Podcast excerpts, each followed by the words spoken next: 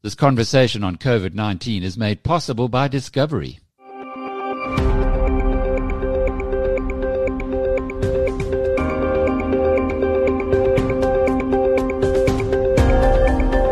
Welcome to Inside COVID-19. I'm Jackie Cameron for Biz News.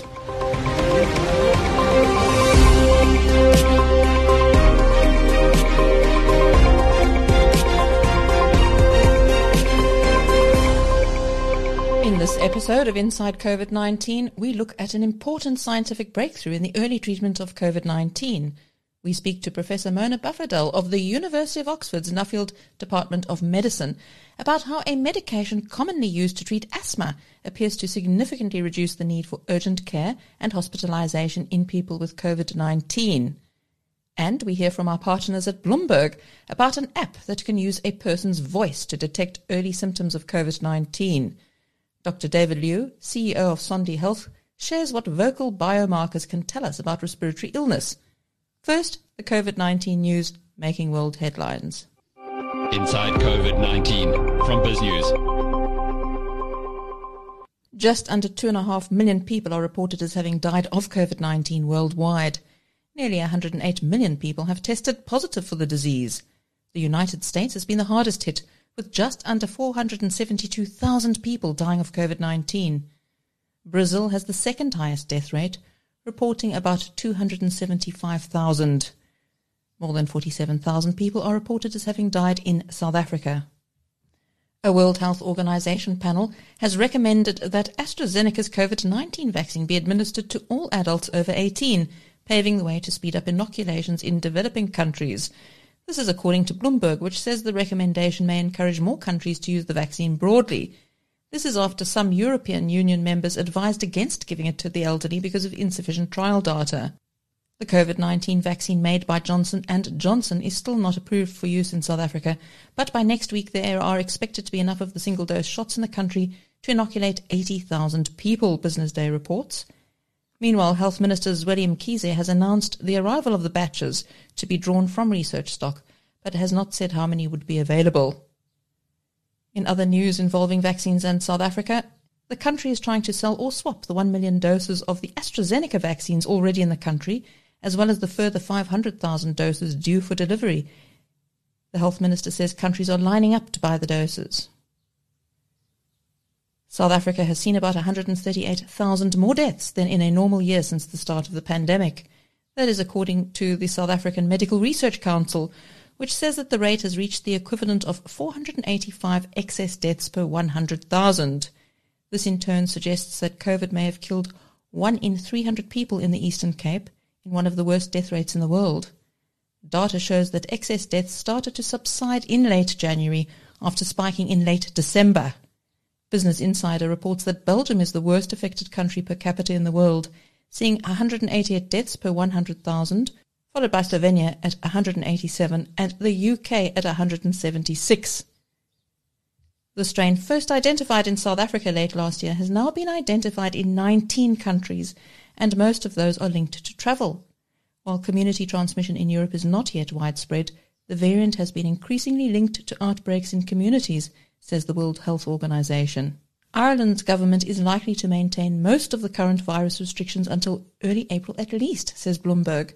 It quotes Prime Minister Michael Martin. While the government will prioritise reopening schools and construction, the bulk of the lockdown that has been in place since Christmas will be retained, he said. Travellers arriving from more countries may be required to quarantine on arriving in Ireland. German Chancellor Angela Merkel has warned that aggressive coronavirus mutations will gain the upper hand in Germany, threatening to destroy progress made in containing the pandemic. Europe's largest economy needs to maintain tight controls, even as contagion rates steadily decline and immunisations slowly ramp up, Merkel said in a speech to Parliament in Berlin. London's Heathrow Airport has urged the British government to set out a strategy for resuming flights following a tightening of travel curbs that it says has essentially shut down travel, requiring 2 COVID-19 tests for all arrivals, along with 10 days of quarantine that some must spend in a hotel, means the UK border is effectively closed, Heathrow authorities said in a statement on Thursday. Britain's 3 pandemic lockdowns have cost retailers that have been ordered to close about £22 billion in lost sales. In a sign of the mounting toll COVID-19 is taking on one of the country's biggest employment sectors, The British Retail Consortium says 2020 was the worst year on record, with in-store non-food sales declining by about 24%. A cluster of the virulent UK strain of coronavirus in Australia rose to 8 on Thursday, with authorities saying it started in a Melbourne quarantine hotel by a person who used a nebulizer to treat a health condition. The medical device, which vaporizes medication or liquid, also worked to spread the virus through mist suspended in the air with very, very fine aerosolized particles, said Victoria State Chief Health Officer Brett Sutton. This was how the virus was carried out of the hotel room into the corridor, where staff walking the halls were exposed, he said. Africa has done better at managing the pandemic, a leading tropical disease specialist said at a World Health Organization conference on Thursday. Dr. Peter Piot of the London School of Hygiene and Tropical Medicine also warned that the worldwide rollout of effective vaccines across all countries would become one of the biggest geopolitical issues of our time. We're facing not only a new situation, spread of the virus, of the coronavirus, but also of new so-called variants. Now, viruses mutate. That's what they do, to adapt, to survive. And but when millions of people carrying the virus, it's unavoidable that there will be new variants and so coming up. And that's a new challenge, not only for Africa, but for everywhere. And the effectiveness of vaccines, of course, is a big issue. But the truth is also that as long as one country in the world is affected by COVID-19, no country is safe. And that is really important. So having access to vaccines in Africa and elsewhere is not only a matter of, let's say, of a moral issue of solidarity, but it's an imperative for everybody. Until Africans get the vaccinations they need, the whole world will suffer. This is going to become one of the big geopolitical issues of our time, access to vaccination. And at the moment, there's scarcity. There are contracts, including for Africa, through COVAX and the African Union, of hundreds of millions of vaccine doses. However, the production, the manufacturing is lagging behind. And scarcity is a big enemy of equity. And so we need to really invest more in manufacturing, including in manufacturing that can happen in Africa. Let's not forget that, for example, one of the 4 yellow fever vaccines that are approved and are used in the world is made in Africa, is made in Senegal, by Institut Pasteur. So it is possible to do this, but that requires more, investments. Ivermectin has been approved for limited use in South Africa as a treatment for COVID-19, but it's in short supply. A black market has developed, and there are reports of people using veterinary versions.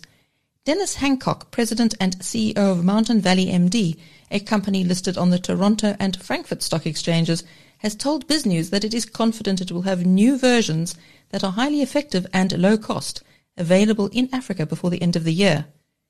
Mountain Valley MD is involved in a human trial to test its ivermectin that uses a patented method to make it more soluble in the treatment of COVID-19, and it says it will prioritize Africa for rollout.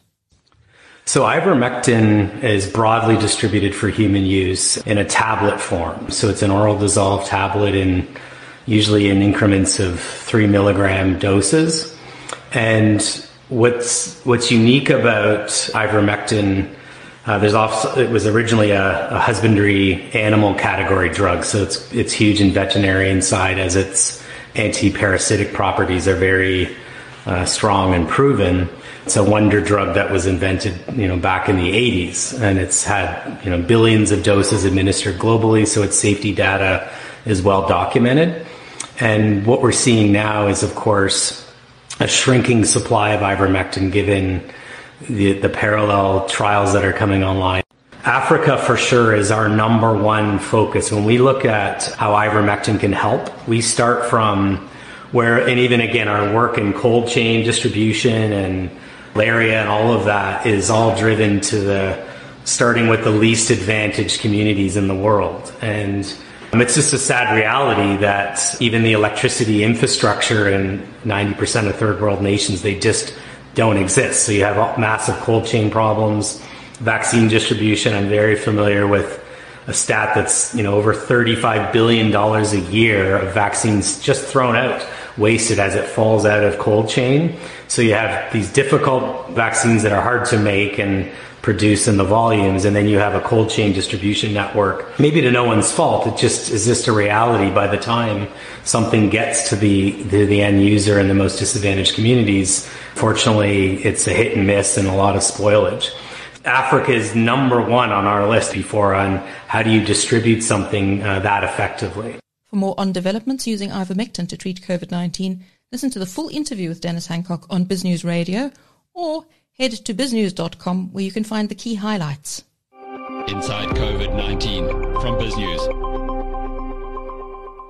In an important medical discovery, researchers at the University of Oxford have found that inhaled budesonide given to patients with COVID-19 within 7 days of the onset of symptoms has reduced recovery time. Budesonide is a corticosteroid used in the long-term management of asthma and chronic obstructive pulmonary disease. Professor Mona Bafadhel of the University of Oxford's Nuffield Department of Medicine spoke to me, Jackie Cameron of BizNews, about the results of a medical trial on budesonide and how she realized the drug could be an effective treatment against COVID-19. Inside COVID-19 from BizNews. Professor, please tell us about the key findings of your study. So we used a very well-known inhaled corticosteroid called budesonide in patients with very early symptoms of coronavirus, so within 7 days of their symptom onset. We allocated people into two groups, one receiving inhaled budesonide and the other just standard care, which was usual care for us, which included daily monitoring for both treatment groups. Essentially what we found was that the inhaled budesonide group of participants seemed to have fewer deterioration events, which either required them to go to see their GP and then go on to the emergency room or even get hospitalized, compared to those in the usual care arm. And we also found that symptom onset, so clinical recovery as described by the patient, was much quicker in the budesonide arm. And along those lines, we also found that fever was markedly less, and symptoms by measuring on a questionnaire was markedly less also for the duration of the study. So both the primary and the secondary endpoints of the study seemed to suggest that budesonide was favourable for early COVID infection.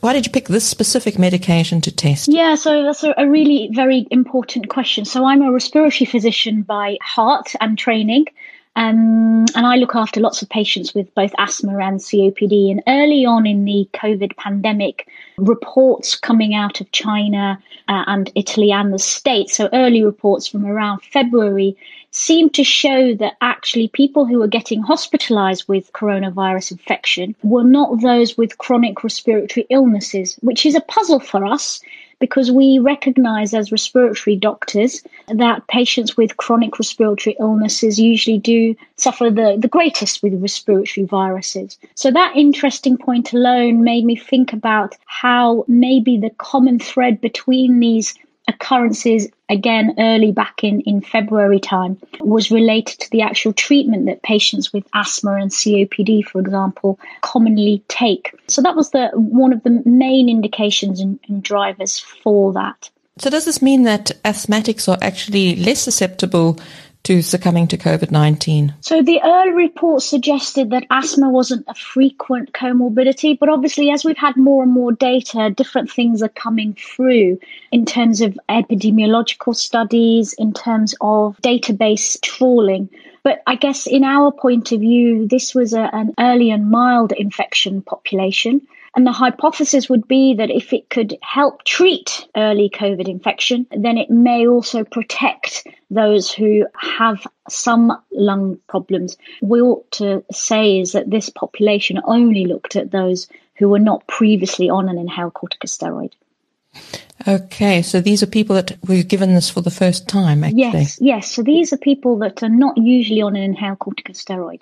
So the healthy volunteer, in fact. Do you think all doctors should implement this treatment early where there's a positive diagnosis? I think the study suggests that it may work. And I will say that the limitations of the study are that it is a small study. And these are certainly the early and milder population. What's really important to know is that there are lots of other studies coming through now that are also going to be examining the effect of inhaled corticosteroids in COVID-19 infection. I know that there are at least 5 or 6 registered trials on clinicaltrials.gov that are happening all around the world, which are looking at similar research questions to our group. So if indeed the other studies also show similar findings, and I think the respiratory, the scientific and the political community could look at this and perhaps plan a little bit more. Do you think that all of us should use this budesonide as a preventative measure, particularly in countries where it's taking a long time for the COVID-19 vaccine to be rolled out? So there's no indication that this would work as a preventative measure because we haven't studied that. So I can't make much kind of comment on that. What I would say is that the study suggests that it could possibly work. I mean, it is a relatively safe, well-studied and widely available medicine. So if indeed the evidence is even more suggestive from all of the other studies too, then I think that might be quite important for the whole global community. Tell us a bit more about your thinking on the treatment of long COVID, because we're seeing a lot of information coming out that the long COVID sufferers really have a terrible time. So our study duration was only 28 days. It was a short study duration. Let's bear in mind that was because back in February when the study was conceived and applications were made for in March 2020, we didn't know about long COVID. None of us had even heard of it. So it's hard to extrapolate from that. I think it's really important to think about treatment of early COVID, so early infection, because one would always hypothesize that if you treat something early, then you may be able to stop it in its tracks. And I guess that's what the point of this study was to see if there is a potential medicine that can help stop early infection progress. And that progression may be to deterioration, but it also may be to progression of long COVID, for example. So I think what will be really important is to see what happens in studies that are maybe assessing this much later. Our study did show that certainly at day 14 and day 28, so at the end of the study, the number of people with persistent symptoms at 4 weeks were fewer in the budesonide arm compared to the usual care arm, which wasn't a secondary outcome, but it was an interesting finding and certainly not powered in our study to look at that. Very interesting. Now, which symptoms should people be looking out for? Because we see changes to the list of symptoms that come out from time to time, and some of the variants seem to have slightly different symptoms. Which symptoms do you think a GP who's listening to this interesting finding from your research should be thinking about in terms of maybe giving somebody budesonide? So our study at the time, the UK has the standard symptoms for what a COVID definition was. So we had a new onset of fever, new onset of a cough, and we also had anosmia at the time of the study start. So they were the 3 features that we had. So we asked people who had early symptoms suggestive of COVID, and we randomized them at that point. Now, we did not need a positive swab to enter the study, but what we found was that 94% of our subjects were indeed positive for coronavirus at a swab that we had taken ourselves. I think individuals across nations are very good at detecting new onset of symptoms for this coronavirus pandemic. I think so. I guess advice to GP would be whatever is the symptoms that are kind of established within the individual countries, because I agree with you, symptoms are different perhaps within nations and within variants. Now, this is a really important medical discovery because you say this is quite a common medication. Is it an expensive medication? No. It's not an expensive medication. And in fact, I think budesonide is on the list of WHO medicines for treatment of things like asthma. So it is an inexpensive medicine. And what's next for you in this particular research project? So in the particular research project, it's currently at peer review. We're obviously quite excited by the results that come through from the other inhaled corticosteroid studies. We are also examining in the laboratory what the actual inflammatory pattern was with regard to the use of this medicine in our patient population. And we're also examining in the laboratory the effect of virus replication within cells that are in a lab, so grown-up cells, so kind of experimental analysis. So there's a few things coming through from this project, which I think will, again, as a scientist, it's really important to try and both deliver a mechanism and a therapeutic target, really. So I think it will be nice to see if we can link everything together. And before we close off here, how does it work to reduce the recovery time? Do you know how the medication is actually working to counteract the COVID-19? No, so we don't really know from our data, but previous experimental lab data has shown that inhaled corticosteroids as a form of drug do seem to reduce viral replication within the epithelial cells. Now, our study doesn't examine epithelial cells because we didn't do that, and that would be quite an invasive procedure. But laboratory studies, so models of infection in the epithelial cells within your lungs, are suggestive that the inhaled corticosteroid subgroup of medicines do reduce the viral replication. And that in itself may be the hint as to why it might stop progression within the lungs and therefore furthering onset of symptoms.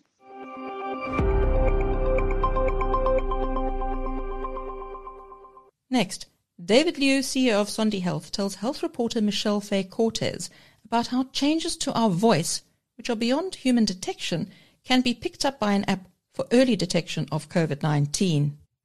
This app is looking for vocal biomarkers, indications that you might be actively infected with coronavirus and that the illness could be having an impact on your voice. It is something that is relatively easy to use. It's something that's being adopted by companies and schools and other outlets as a way to get an early heads up on potential risk. David Liu is the CEO of Sonde Health, and he laid out how it works for us. Sonde One is an app-based product that can be downloaded from any smartphone. With that app, you're able to record 6 seconds of voice, and we can give you then a reading on your risk for having symptoms of respiratory disease like COVID-19. In terms of how this app can actually detect whether or not you have COVID-19 or another respiratory illness, I mean, how exactly is it doing that through your voice? Your voice is an integral part of you. And you know from your own personal experience, listening to your loved ones and people that you know well, sometimes you can tell if somebody is not feeling great, if there might be something going on with them in terms of illness or perhaps anxiety or stress. We're talking about things like the patterns and the rhythms, the vocal intonation, any kind of variation in that process is what they're looking for. And as you do it over and over again, the app can get better at knowing your own individual patterns, comparing that to yourself and to other people. David laid out for us the way that it works. Biomarkers are any information that is given off by the body. Could be your come from blood, could be come from saliva, your heart rate. These are signals that are coming from your body that can be measured, right? And can be recorded. And so vocal biomarkers are a field that has really begun to grow and explode in the last 5 years, I would say. So it's fairly new when used in the health context. Our company, Sonde, has already launched vocal biomarkers for detection of mental health conditions such as depression and now respiratory illness. There are other companies in this space that have also used vocal biomarkers for other health conditions. So what is the science or, the research that underpins this app? How have they constructed a way that something on your phone can detect symptoms of an illness or even COVID-19? There has been some research done on this in order to determine how effective the approach is. But of course, it's important to realize this isn't something that's approved by the Food and Drug Administration, and your insurer isn't going to pay for it. But it is an early indicator of potential danger.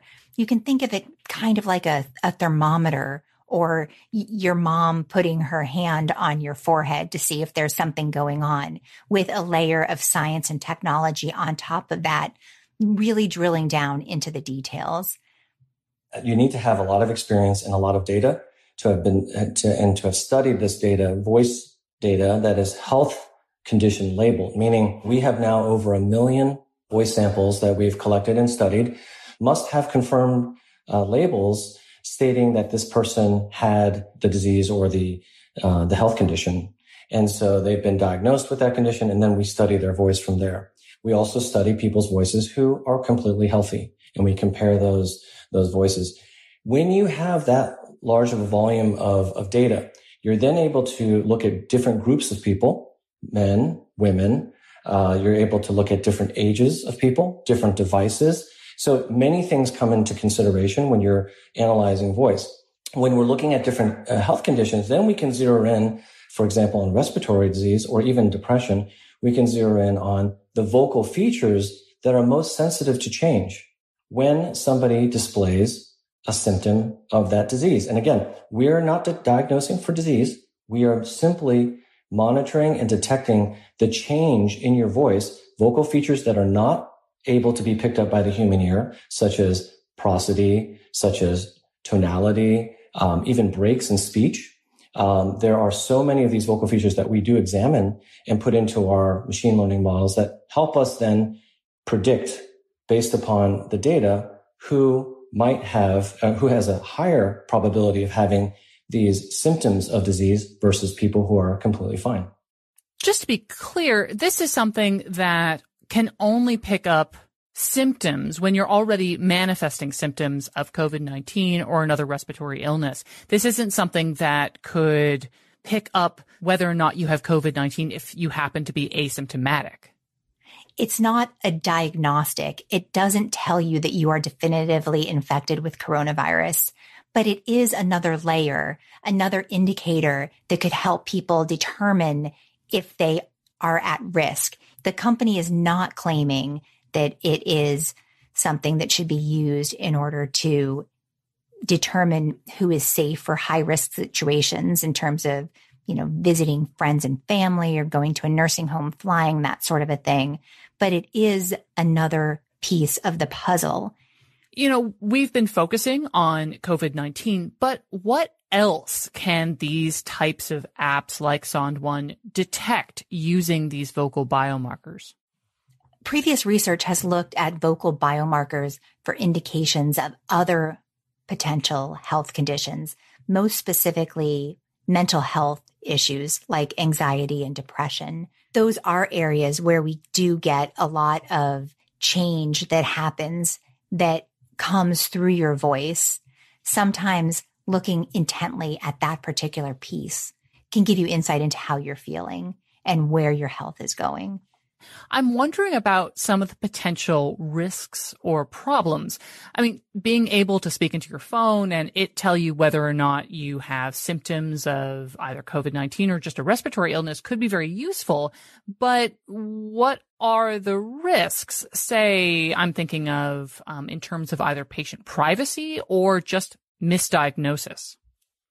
Privacy and misdiagnosis are actually critical issues, especially in this period of time that we're in right now. Everyone is talking about privacy across every platform as we're all interacting with each other online. But there are absolutely issues about where this information is going, especially because in many cases, it's employers or other organizations that are gathering this information. There is room for things to go sideways. Now, Michelle, you've actually had the opportunity to try out Sonde One for yourself.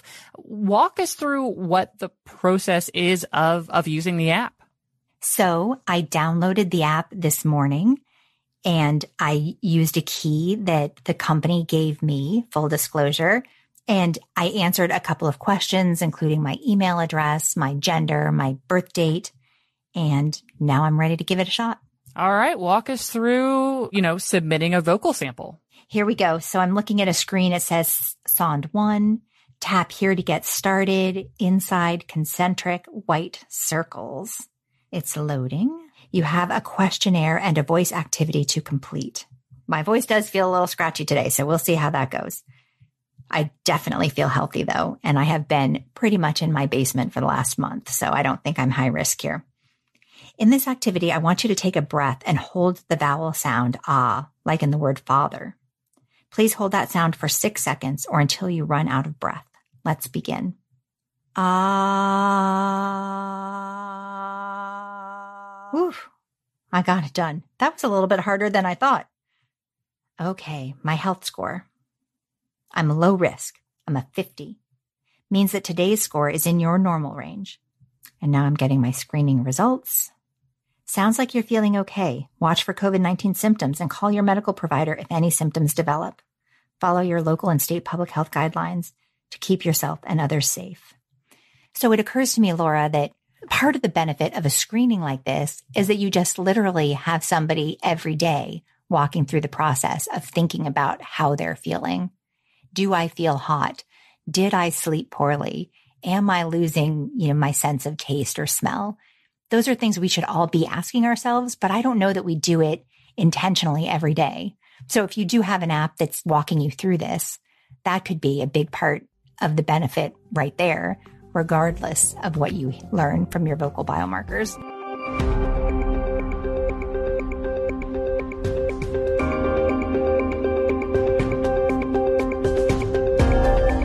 That brings to a close your Inside COVID-19 podcast for this week. I'm Jackie Cameron for BizNews.